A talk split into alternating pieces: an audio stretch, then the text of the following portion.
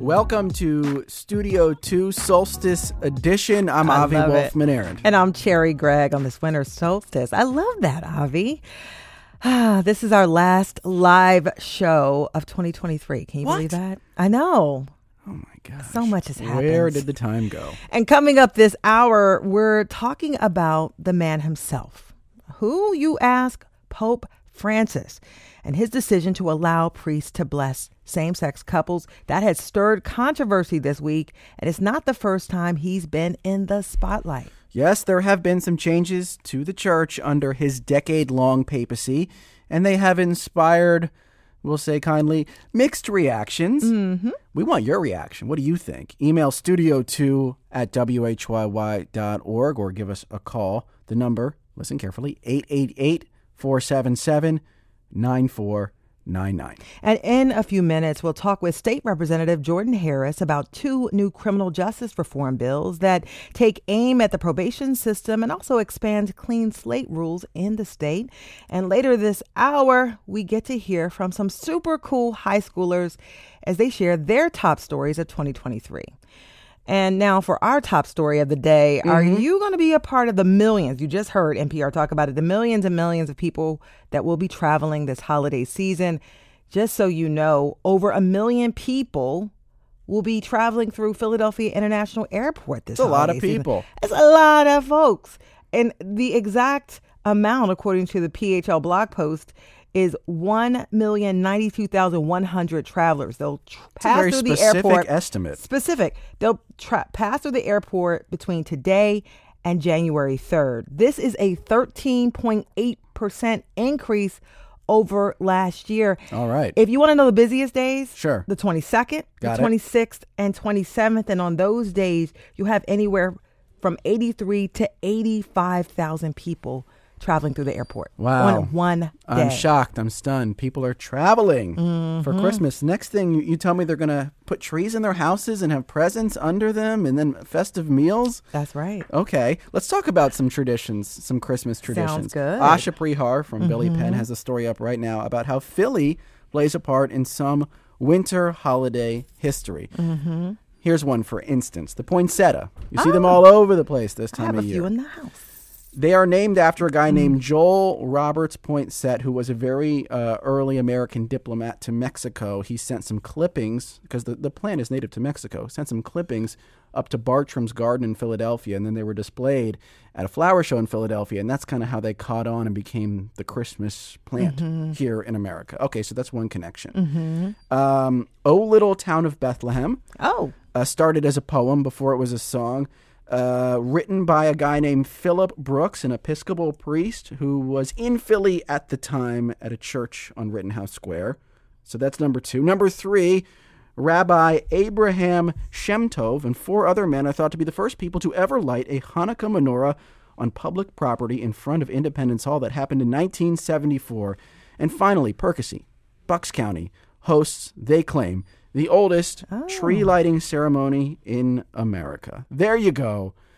Four great connections to holiday traditions in our region. Thank you, Asha Prihar, for enlightening us. I love that Billy Penn story. And it's kind of cool. Philadelphia and our region is always on the forefront of history, being the first on so many levels. And why shouldn't the holidays be part of that? So, They they should be. Yeah. And they are. and they are. So go ahead. Okay. Kudos to our region. um, a little bit more serious story uh, is about Rite Aid. Yeah, so Rite Aid is now The pharmacy, banned. yeah. The pharmacy, you probably seen them all around. We've been talking about them. in the past Philadelphia based, weeks. by the way. Yeah, well, Rite Aid is now banned from using facial recognition technology for five years. Now, y'all may not have even known that they were using it, I was and there's not a there's probably some reasons for that. Um, Rite Aid had been using facial recognition to identify customers who may have been engaged in shoplifting or other problematic behavior. The images they took them from security cameras, employee phone cameras, and news stories, and many of these were very poor quality.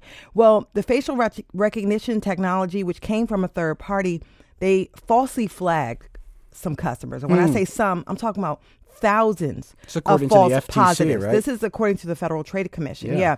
And it subjected customers to embarrassment, harassment, and other harm. And so someone complained and The Federal Trade Commission came down pretty hard. They said that the Rite Aid failed to inform customers that they were using this technology. Um, five year ban, right? Yeah, five year ban. They also claimed that uh, you know they didn't train workers properly mm. on the use, and and that false positives were possible. And it dated back yeah, to 2012. I didn't did. even know they had this technology I, in 2012. And now the FTC has says they have to do a lot of things to make things right. Interesting. I'm curious if uh, governments are going to start to regulate this type of technology. Mm-hmm. Maine, I believe, has a law around it. New York City has some regulations around it. But Rite Aid is like not the only store that's using this stuff. It's yeah. just the way they were using it. They got dinged for that. Mm-hmm. But I think and like they didn't Macy's help people. Used, they, and didn't they just tell didn't people. help people. Yeah, no yeah. disclosure. Interesting though. I mean, I think it's a frontier to watch moving forward. How many stores use this stuff? How do they use it? And what's the response?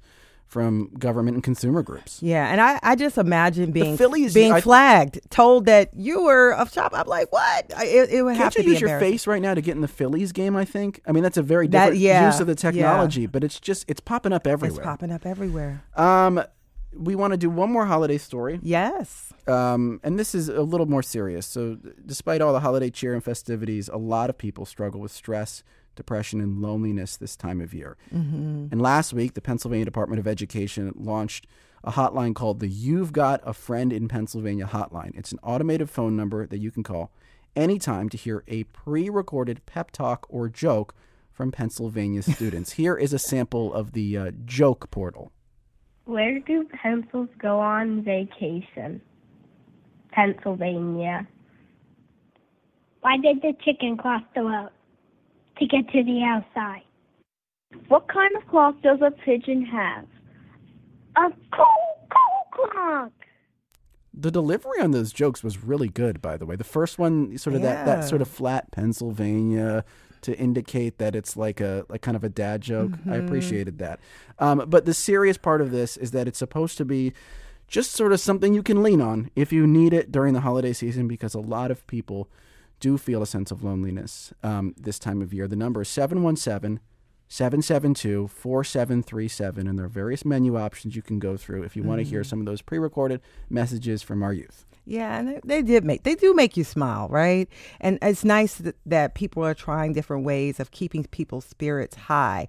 So I say pay attention to your feelings. These are some of the recommendations from the Substance Abuse and Mental Health Services Administration. Pay attention to your feelings, mm-hmm. develop a plan if you feel stressed out, and you can always contact 988 the Suicide and Crisis Lifeline yeah. or by texting 988 for immediate help. Yeah, so remember 988. That's always out there. And that's not specific to the holidays. 988. And so now we're going to move into our newsmaker portion of uh, this segment. Last week at the National Constitution Center, Governor Josh Shapiro, standing beside rapper Meek Mill, signed two criminal justice reform bills Bill 838, that's probation reform legislation, and he also signed a clean slate bill. You may remember that Meek Mill became a leading advocate for probation reform after he was sentenced to a two to four year prison sentence for violating his probation back in 2017. We try to be better, but they labeled us felons, sent us back to jail. I had to fight against that the whole time to gain my respect and be who I am today, and I'm proud of that. Now, supporters of Bill 838 say it will have a profound impact on hundreds of thousands of people trapped in the probation system by reducing probation lengths and limiting prison time for technical violations. But there are critics. Some 50 organizations opposed it, including the ACLU who argued that this legislation will make probation worse. Democratic State Representative Jordan Harris, who serves part of Philadelphia, has been instrumental in both of these bills, and he's with us in studio. Tell us more about what these laws will do for people in the criminal justice system and to respond to some of the criticism. Jordan, it's nice to see you. Welcome to Studio 2. Uh, thanks so much for having me. Good to see you as well. Good to see you both. I mean, you know, we uh, have seen um, Pennsylvania move in the right direction with regards to criminal justice reform over the last decade. Um, and, and both of these bills uh, take a significant step forward. One, clean slate. Can we talk the, about clean slate first, actually, sure. before we get to 838? Sure. Uh, so this clean slate law, this is basically about when a charge can be sealed from public view. Yes. Um, and this update makes it so certain nonviolent drug crimes can now be sealed after a certain period of time. Mm-hmm. Why did you all focus on that category of crime? when I first got elected and I started working on these uh, pieces of legislation, um, we passed clean slate the first time over five years ago, and when we passed it, it did not include include felonies. And I remember going home to my community, and while people celebrated what we had done, many of them said it, it didn't go far enough and it wouldn't help, uh, you know, significant parts of the community. Clean slate as it is before the governor signed the expansion had already sealed 45 plus million criminal records in, in the state and helped more than a million folks. But what we understood then and still understand is that felonies were a major issue. I promised then and I delivered on that promise that we would go back and get felonies. What we've seen in the opioid crisis and what we saw prior to that with the war on drugs was that it was really a war on people and that far too many people were seeing their lives uh, dashed or, or, or, or saw opportunities unobtainable because of drugs and drug felonies. Opportunities like housing. I mean, what, what type of opportunities? Uh, lots of ho- Yeah. housing is one Yeah. um, because of federal regulations and, and some state stuff, as well as uh, there's certain uh, areas in professional life. Um, we have lots of professional licenses that folks were ineligible f- for because of these records. And then, I mean, you had people couldn't go to you know to uh, uh, class trips with their children because of some of some of these crimes, as well as just simple employment. Uh, with Clean Slate, what we call Clean Slate 3.0, this is the third iteration of the Clean Slate law that we've gotten done, covers those drug felonies and provides a second chance for those who have proved themselves worthy of such. And some of this is automatic. Mm-hmm. Um, um, and t- talk about the necessary, um, you know, some of the things that the automatic nature of some of this sealing, what it does for people. Yeah, so when we first did um, record sealing in general, it wasn't automatic. You needed to go to court and get a petition and petition the court to do it. And what we noticed was one, most folks couldn't afford it, and two, it was hard getting people to understand that this was actually out there. So the the whole issue, the whole thing about clean slate and why it's a national model is because it's the first of its kind with automatic record sealing. So once you hit the threshold for the time period, mm-hmm. once you've paid your court your court costs and fines, it automatically happens every month. No hoops to jump no, through. every month there's a list of folks. It's sent to to um, AOPC, which is the ones who manage the records, and it's automatically done. You don't even have to do anything. So, and that's a that's a huge win for a lot of people. Speaking of hoops to jump through, probation and Yes. probation reform. Mhm. 838 is a complicated piece of legislation. It is. Um, and people have spun it all sorts of ways. But before we even get into that, we have about five minutes left. I mean, what is the basic problem with probation as it existed before 838? So the problem, one, is that um, any interaction with law enforcement could result in a technical violation. A technical violation could result in you being reincarcerated. So something as simple as being pulled over, uh, not not for DUI, but for running a stop sign, um, making a U-turn. Uh, all of those things, you know, could get you a technical violation and get you back in prison. Um, what this bill does, and and you know, it's been a work for five years to uh, get us there, um, and lots of people have worked on it. This particular piece of legislation, uh, we worked on uh, Senator Anthony Williams, uh, uh, who who is my state senator and represents parts of my district.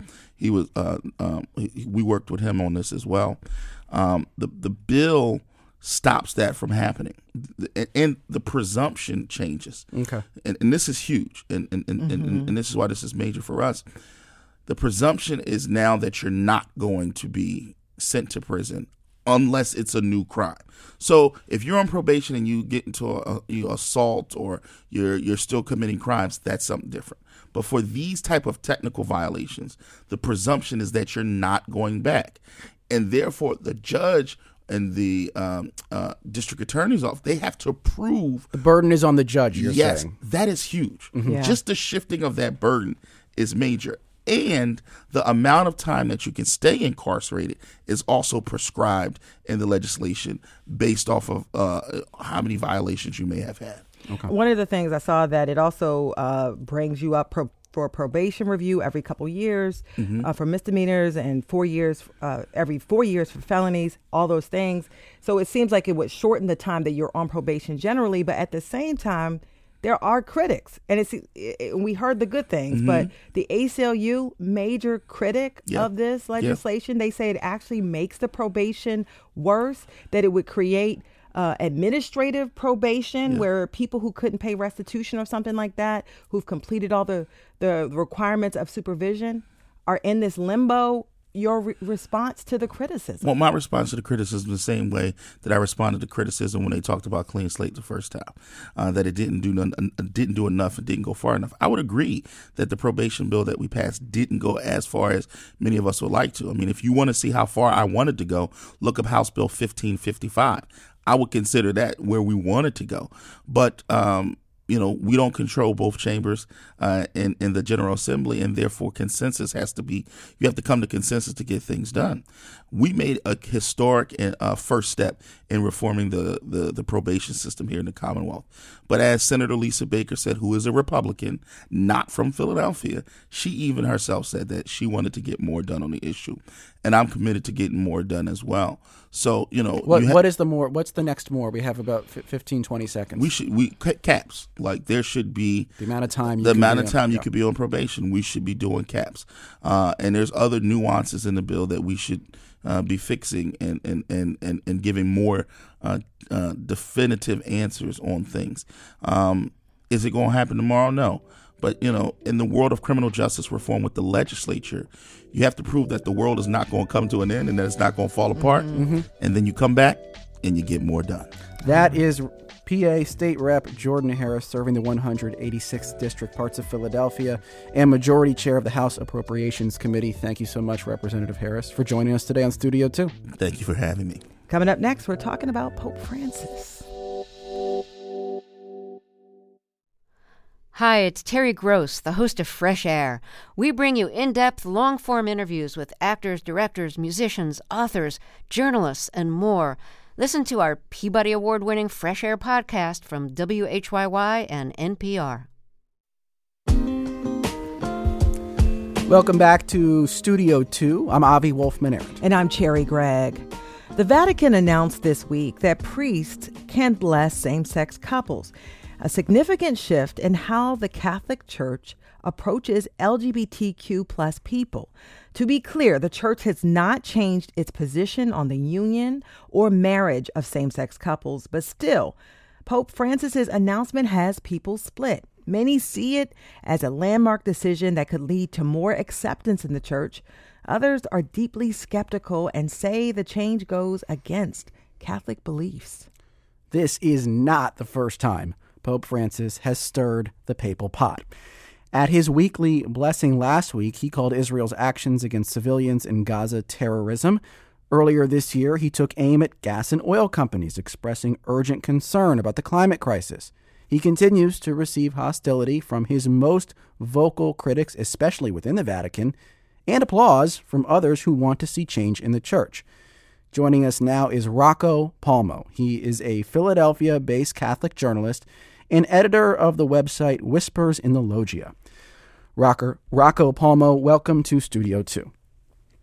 Thanks, Avi. Thanks, uh, Cherri. Happy holidays to you both. Happy holidays to you too. And friends, we know that there are a lot of strong opinions about changes in the church and about Pope Francis's leadership. What do you think? Chime in. We want your calls. The number is 888-477-9499. You can also email studio2 at whyy.org. And so, Rocco, I want to start with some very basics um, regarding this formal approval by the Pope to bless same sex couples. Um, it's been viewed as the Pope's most permissive decree to date when it comes to LGBTQ plus people. But talk about the parameters. What can priests and other leaders in the church do today that they couldn't or didn't know whether or not they could do before this announcement? Uh, well, Cherri, I think uh, in terms of practice, you know, the, a lot of this is going to shake itself out depending on the place, depending on an individual priest. So, but you know, the parameters the Vatican set, and they basically said in this 10 page document, 5,000 word or, or on Monday, which came with no prior um, announcement or inkling whatsoever. Normally, a document like this is heralded several days in advance, and there's a big press conference. Here, it just dropped out of nowhere, and there went everybody's week before Christmas. Mm. But uh, especially priests, I know. But anyway, um, Mhm. the um, you know the parameters are the, the church is teaching on marriage as being between one man and one woman for life in the context of a sacrament uh, has not changed. The church Mhm. believes that the sacraments come from God and really, you know, and the document itself explicitly said the church's teaching on marriage remains firm. If there was a way for Francis that he could feel he could change it, hmm Mhm. uh, he would he would they he would have found a way, you know. But basically, you know, all kinds of items and people in different situations are blessed. For example, I once had uh, my car blessed by a priest. We were going out to dinner. It happened to be raining. He used the rain on the top of the car as holy water. you know, that doesn't give the car a supernatural power. It doesn't say that, well, somebody's not going to drive drunk behind the wheel or God knows what. You know, Mhm. things that happen in cars. So so people seek blessings as a sign in general of, of God's closeness, of, of God's help, God's protection. You know, it's not a sacrament, it's a different thing. So, in essence, uh, priests are now permitted at, at their own discretion and judgment, you know, to bless um, what the church calls irregular couples, not just same sex couples, but also, and this has been a even longer uh, thicket of Catholic pastoral practice, s- straight couples who are civilly divorced and Mm. remarried without who you know objectively for the most part can't receive the sacraments Hmm. but just as a way of saying you know bless them not as a union necessarily but as people Uh, you know uh, francis always likes to say that you know in terms of how catholic teaching relates to real people and real situations you know people are not a problem to be solved there's Mm. something to be helped just this morning he gave his annual christmas speech which is you know only half jokingly termed a, a, a lecture or Mhm. a reprove of his senior staff and it's made public Yeah. and he said you know and and even though he didn't mention monday's document uh, directly a lot of what he was saying kind of relates to the reaction and and knowing and- and you we're gonna get yeah, to we're that. going to get to that, but, Rocco. but real Just- quick let, let me just throw Sure. one line in though Sure. he said the only time any of you can look down on someone is when you're helping them up and that Yeah. and that's it summarizes the whole approach of these last 10 years not just again Yeah, to and- and we LGBTQ folks, but beyond And I want to make sure we got a lot of ground to cover here, Mhm. Rocco. So, uh, oh yes we do so let's talk a little bit about the why. You mentioned that this announcement was made um, not in the typical fashion. hmm Why was it made in this particular way? And why is Pope Francis doing this at all? I mean, is it driven by conviction? Is it about marketing the church to people who might not feel welcome in it now? I mean, what's the why? Uh, the general sense Avi, again, you know, as opposed to his two predecessors, who were, you know, kind of high academic theologians. Francis is the first pope, I think, in at least 150 years who doesn't have some sort of academic doctorate. Mm-hmm. You know, uh, I mean, his doctorate's from, as he would probably say, or we would say in English, the school of hard knocks. You know, real people in real situations, and um, you know, a, a major emphasis. Uh, uh, and, again, this is someone who hasn't worked or studied in Rome before becoming the Mhm. Bishop of Rome, the Pope. So, um, you know, his whole concept of the church is, you know, because again, under his predecessors, and always a steady stream of documents coming out of the Vatican. They have not related so well to real people in real situations. They've been perfect classical theology. And Francis comes from a, you know, he's the first Italian pope we've had too in 50 years. And and that sense of Italian chaos. He's and- he's from Argentina. Life, Yeah. he, he but, but he's full blooded Italian. His Okay. parents came over on the boat, and and so that sense of migration, which also plays much into his Mhm. social teaching, but just the sense of the church needing to be more of a family and less of what he calls a customs house, or what we would say in uh, American English as a country club. You know, it's not a place where you're supposed to make people apply and have them check boxes Mhm. and be able to reject them. You know, again, people are not uh, a problem to be solved. There's something to be helped. And Yeah, he's someone who's lived his life in, you know, the real world. And he talked about reality again this morning a lot in that speech, basically saying you can't, you know, act as if we're in the 1700s and, and, you know, everyone, it, it's just, that's not the way the world works now. And the church has to respond in kind. Yeah. And if you're just tuning in, we're speaking with Rocco Palmo. He is a Philadelphia based Catholic journalist. We're talking about the Pope's recent uh, decree that came out this week allowing um, priests to formally bless same sex couples. Um, and if you want to chime in, uh, the number is 888 477 9499. You can also email studio2 at whyy.org. Um, we got an email from Jim who says this move is not that progressive. They're not saying gay people can get married. They are just blessing them.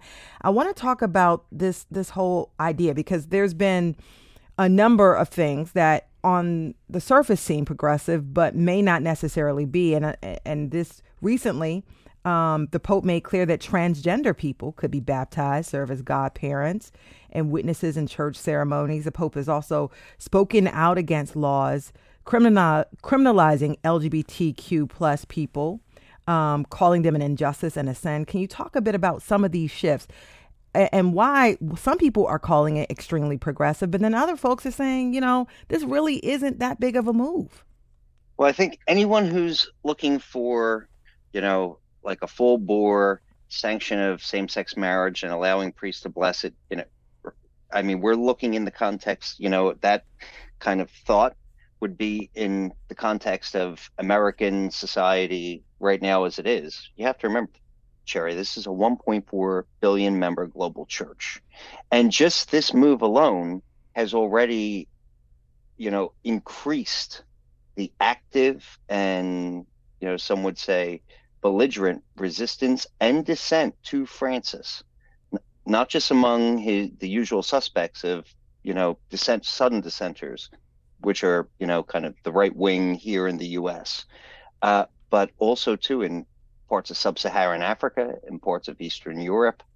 Uh, there's already been, you know, and again, this this document, even though the Pope didn't personally issue it, he approved its its issuance, but it's called a Declaration of the Office for the Doctrine of the Faith. This is a binding statement for mm. Catholics, at least those who profess to be in communion with the Pope, which is the, you know, sine qua non of being Catholic. So, uh, you know, it may not be progressive enough for folks in our cultural context, but if anything, you've already had organized groups of priests, sometimes even of bishops already in other parts of the world saying this is inadmissible in mm. terms of the Catholic faith, can we which talk, is a shocking breach yeah. From, yeah. from, the Pope. Yeah, Rocco, can we talk a little bit about the political factions within the church right mm-hmm. now? Give us the lay of the land. Where on, on sort of in what faction or to what faction does Pope Francis belong, and what does the opposition look like? Well, you know, I think factions Avi can sometimes be overblown. Uh, okay, uh, in, is that too reductive? Know, I mean, how would you describe it? it? Yeah, it's. I mean, it's it's a convenient, easy shorthand. And yeah. interestingly enough, this morning, you know, in his speech to his his top advisors, you know, he said, uh, you know, now six. He's talking in the context of Vatican II, the uh, major global meeting of bishops 60 years ago that opened the church to the world. He said, you know, people are still debating the division. this is direct quote between progressives and conservatives, but that is not the difference. The real central difference is between lovers of Jesus and of the faith and those who have lost their passion for it. Hmm. That is the difference. Only those who love can move forward. And again, he did not mention Monday's document, but given the controversy, he kn- knew it would be read as a reference to that. And it goes back even 10 years ago. He said, you know, for folks, there was a the first Vatican meeting on families, which part of which was the World Meeting of Families when Francis came here to Philly in 2015. Mm-hmm. But he closed that meeting weeks after his visit here by saying, you know, because folks were talking about LGBTQ outreach and the need for uh, an amplified one, and you have pushback again from other parts of the world. He said, you know, because they would say, oh, you know, accommodating LGBTQ is is a scandal. He said the real scandal is a failure to love yeah. and and for the church to show that love concretely to people. So now again, the Pope can do whatever. Pope has essentially absolute power in the church. You know, Catholics see him as the successor to Saint Peter, the 1st mm-hmm. of the mm-hmm. apostles, to whom Jesus in the Gospels gave the power to bind and loose however he saw fit. I will give you the keys of the kingdom of heaven. Is the line. That's why the Pope is yeah. should be held normally in awe like that. But now you know, all of a sudden, the people who champion papal authority and aggressive papal authority through John Paul and Benedict have suddenly become minimalists of papal authority and said, And- "Oh no, the Pope has to work Yeah. between these lines," And- which and- is a change. Yeah, and uh, we got this email from Ted who says Francis says to keep ideology out of the church, focus on our faith. But with the statements and making these changes, I think he is inserting his own ideology. Doesn't make sense. That's the email that we got from Ted. I, I, want to zoom out a bit and talk about you know membership in the church because, like many organized religions, I mean, membership has decreased. In the 1970s, um, about 27%, nearly 30% of American adults were Catholic. That number, depending on which report you look at, is down to around anywhere from 21 to as low as 17% in America now. Um, a lot of pews are empty. You know, churches are losing folks um, every single day. Given this context, is the Pope trying to bring people who may have felt excluded back into the fold? And and I, and I say this from a point of someone who grew up as Catholic and have seen the numbers go down. Uh, well, it's interesting, Cherri. Even here in our own backyard, when I was growing up, you know, uh, 20, 30 years ago, the Archdiocese of Philadelphia had 1.5 million Catholics. Now it's a barely a million, and that's the official number from the diocese. In terms of reality, it's probably less. So we've seen a, a drop of a third in our own backyard. Um, but you know, again, this document Monday, interestingly, you know, again, for the folks for this resistance the Pope's getting, for Ted, you know, who's claiming that this is the Pope's a matter of the Pope's ideology. You know, again, anyone who's ideologizing this or trying to see this as as some sort of institutional thing, if anything, all the institutions of the church were told to stay out of it. This is a matter between a priest and people spontaneously, informally. Nothing that resembles a wedding can be, you know, that that is specifically banned you know, here. But um, there was a line in the document that said, "People who come for blessings, by and large, are people who seek God's goodness and closeness and mercy." He said, and that is not a small thing in Mm. today's world, you know, which basically refers to again in the world in which we live, you know, and but also too. It, all this, you know, once upon a time, any document that referred to, you know, the Vatican wouldn't use the term gays five years ago in an official document or same, you know, uh, but it, it would you know there would always be the codicil that homosexuality or homosexual acts are quote unquote intrinsically disordered There But do you think, that Rocco? language Sorry, here. Rocco. But do you think this is Yes. about, on some level, uh, marketing the church to people, uh, Yes. uh, increasing Mhm. the numbers? Oh, I wouldn't put it that crudely, but Avi, but you know, if anything, uh, just again, for you know, in terms of families, in terms of people, and not looking at you know number blocks, for practically every Catholic who still remains practicing in the church, Mhm. and so many who are no longer practicing, uh, you know, the L, whether personally is an LGBTQ person or someone who is related to one, knows one, cares for one, loves one this issue has become an obstacle to actual faith in Jesus Christ Mhm. and in the Catholic Mhm. Church. Hmm. And, you know, if this is not a top tier issue, when Catholics say the creed on Sunday, the formal statement of belief that dates back 1800 years, there's nothing about gays or lesbians, there's nothing about abortion, there's nothing about the issues that are seen as the uh, uh, litmus tests Hmm. Mm-hmm. you know, of today's culture wars. It's about believing in God, believing in the church, and believing in the authority of Yeah. the church, which is, you know, has now come to this step. And Mhm. and again, as Francis said, only those who love and you know, his predecessor, Pope Benedict, who was always seen as a reactionary, his first major message to the world was God is love.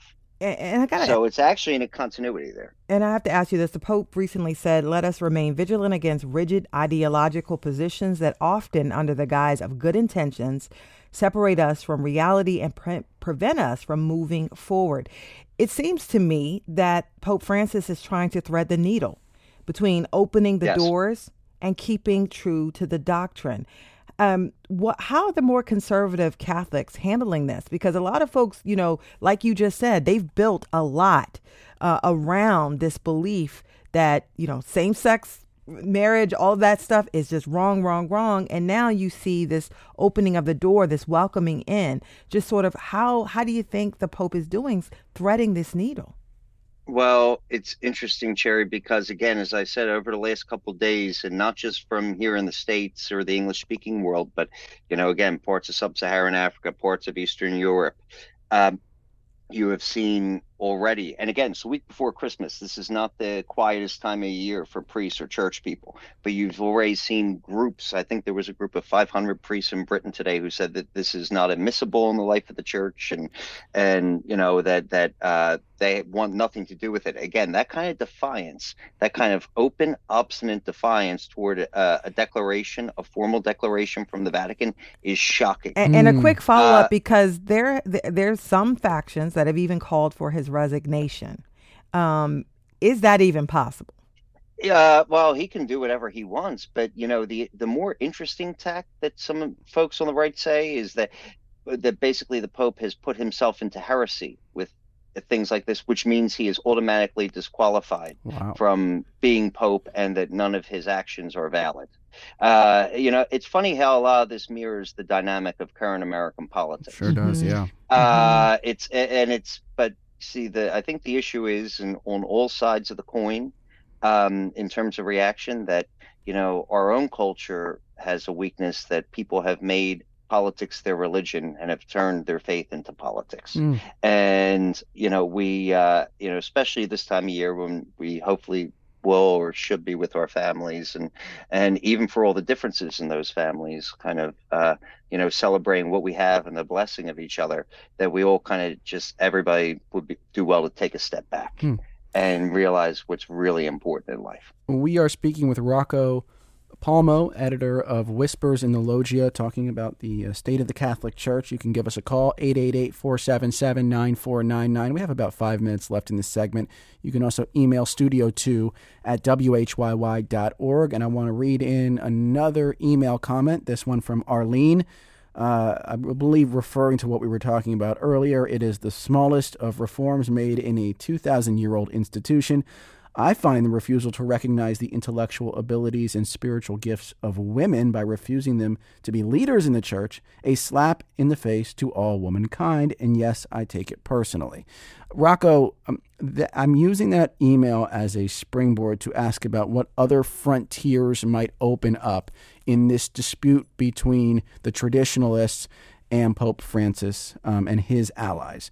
Um, we talked about LGBTQ plus acceptance um, what else is out there uh, that could be a tension point in the coming years?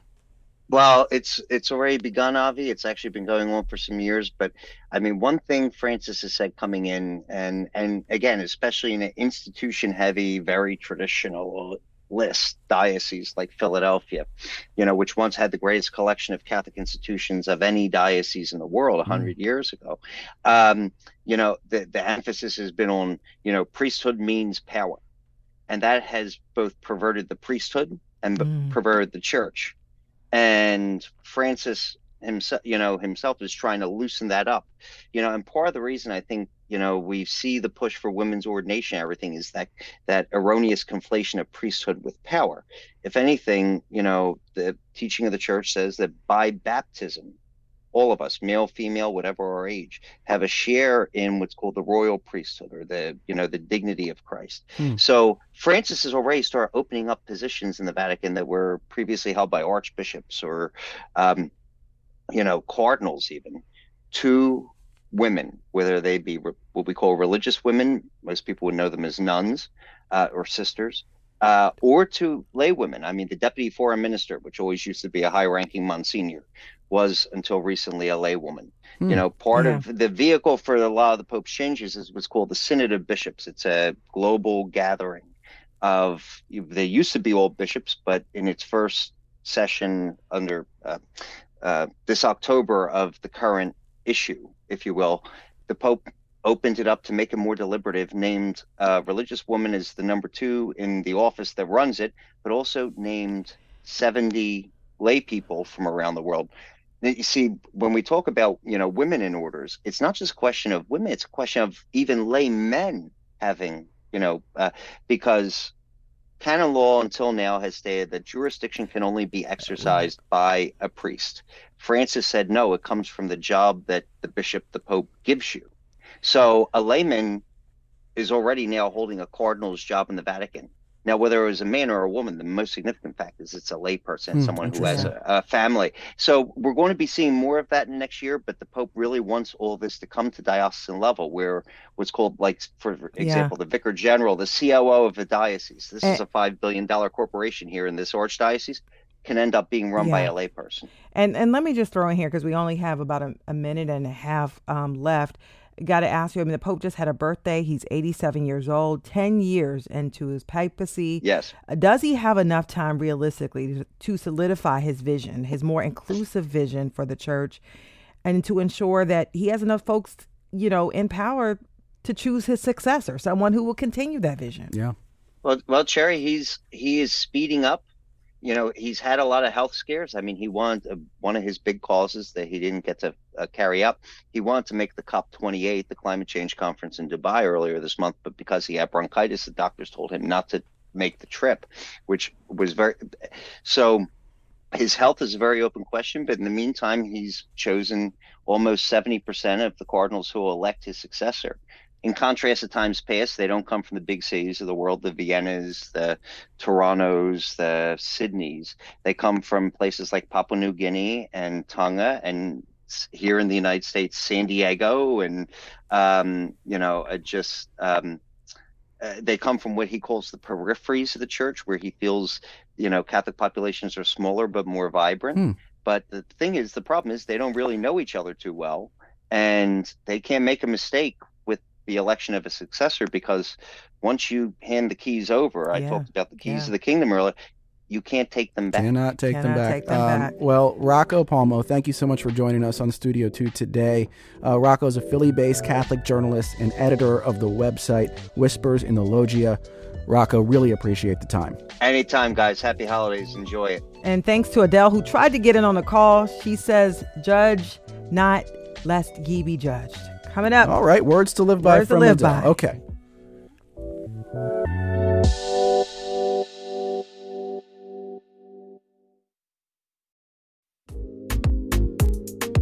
Welcome back to Studio 2. I'm Cherri Gregg. And I'm Avi Wolfman-Arent. 2023. A lot of breaking news. Cherri, when you think Mm-hmm. about it, we covered a ton of local stories since we've been on the air since just March. I know. The, we went from major elections to protests, pop culture, even sports.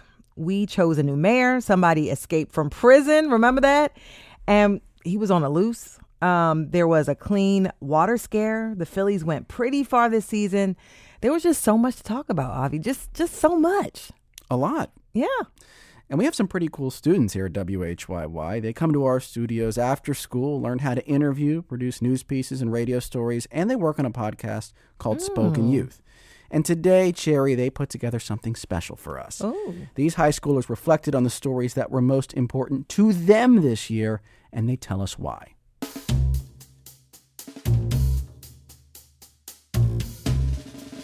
Hey there, it's Amelia from Spoken Youth. I'm here with Samaya and Zen. Hello. Hi there. This is 2023 Through Our Eyes. One of the biggest stories of the year was former President Trump's indictment. President Trump was and is the only president, current and former, to be criminally indicted and still be the GOP frontrunner for the 2024 presidency. It just speaks to where the nation is at the moment. A lot of the youth vote is just meh about Biden and especially his age.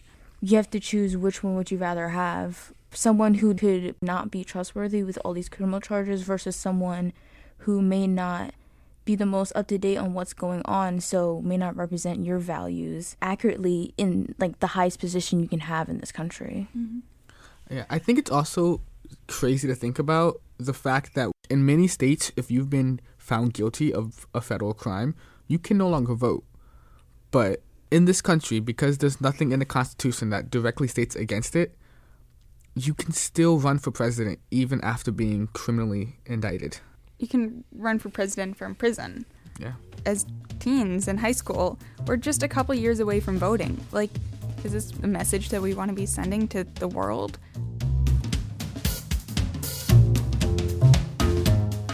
Our next story is the Israel Hamas war. On October 7th, Hamas attacked Israel and things changed all over the world. When I go to synagogue, it's something that hangs in the air everywhere all the time. People wear a little piece of ribbon, a blue ribbon pinned to their, their lapel. It's very disheartening to see what's happening on the other side of the world. You would think humans have gotten past the need to commit this level of violence against another group of humans, but we still uh, we're still here in 2023 seeing this. I don't know if I should say anything at all. And I see there's a lot of people posting on Instagram like their viewpoints, like pro Palestine or pro ceasefire, pro Israel. And I don't personally post anything like that. I am just watching and seeing what's going on and trying to understand, but at the same time, I can't really fully understand. It's a lot, it's overwhelming.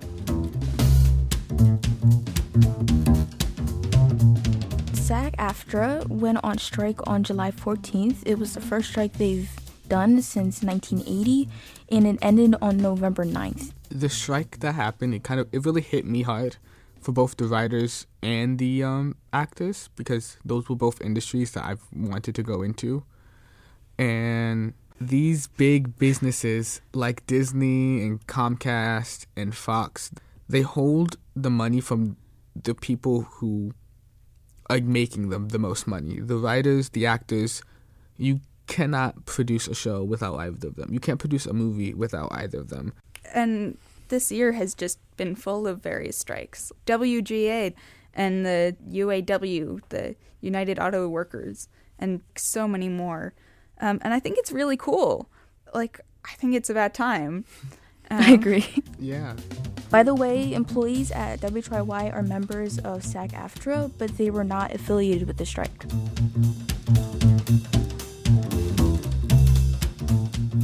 While not as politically important, um, Taylor Swift being made Person of the Year and achieving billionaire status.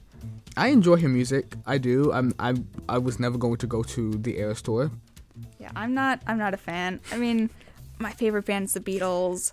Been listening to a lot of The Doors, Donovan, Rolling Stones lately. Honestly, the only reason I really know her music is because when we were growing up, her a couple of her songs would play on the radio all the time. I think it's interesting because it could be a testament to the power and influence of music.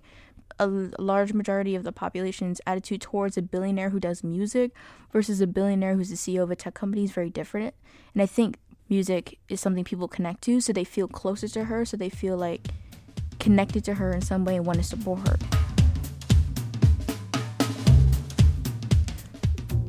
Halle Bailey was casted as Ariel in the new live action Little Mermaid this year. The reason she was acted wasn't just because she was African American and popular, it was because she fit the role of the character. I thought all the criticism was unwarranted because mermaids are a fictional race. They can look like anybody. So people going after just because they think that the Disney's trying to be woke in the situation, I feel, feel like is not accurate. Representation matters. When my little cousin saw Halle Bailey as Ariel in a commercial for The Little Mermaid, he got so excited. Like he was jumping up and down, bouncing off the walls in a way that I've never been excited for a movie. And it's super important for people to be able to see themselves on the big screen and not in a way that it's the comedic relief character or the side character or the antagonist, but as the main titular character. I agree. Thanks for listening. I'm Amelia. I'm Samaya. And I'm Zen. And this is Spoken Youth. These were our top stories for 2023. All right, that's it. 2024, they're hosting the show. I know. They could do it. They could do it start to finish. Spoken Youth, by the way, is made in partnership with WHYY's Pathways to Media Careers. Wonderfully done. So, so much charisma. I just loved hearing their voices and knowing that they're paying attention to the news. Our future is in good hands. They're watching, they're listening, and you all listened this year. Yes, we really want to thank thank you you. This so is our much. last live show of the year. We've got some special programming lined up for next week already. But it's been a pleasure being on this journey with you, Cherri, and with our audience. And we look forward to much, much more in 2024. Can't wait. And that is it for us today, friends. For more Studio 2, you can follow WHYY on all social platforms and download the show wherever you get your podcasts. And we could not do any of this without our producers, Debbie Builder, Paige Murray Bessler, and Andreas Copes. Charlie Kyer engineered today's program. Joan Isabella is the general manager of audio here at WHYY. And from Studio 2 at WHYY, I'm Cherri Gregg. I'm Avi Wolfman-Arent. Thank you for joining us. Happy holidays to you and yours.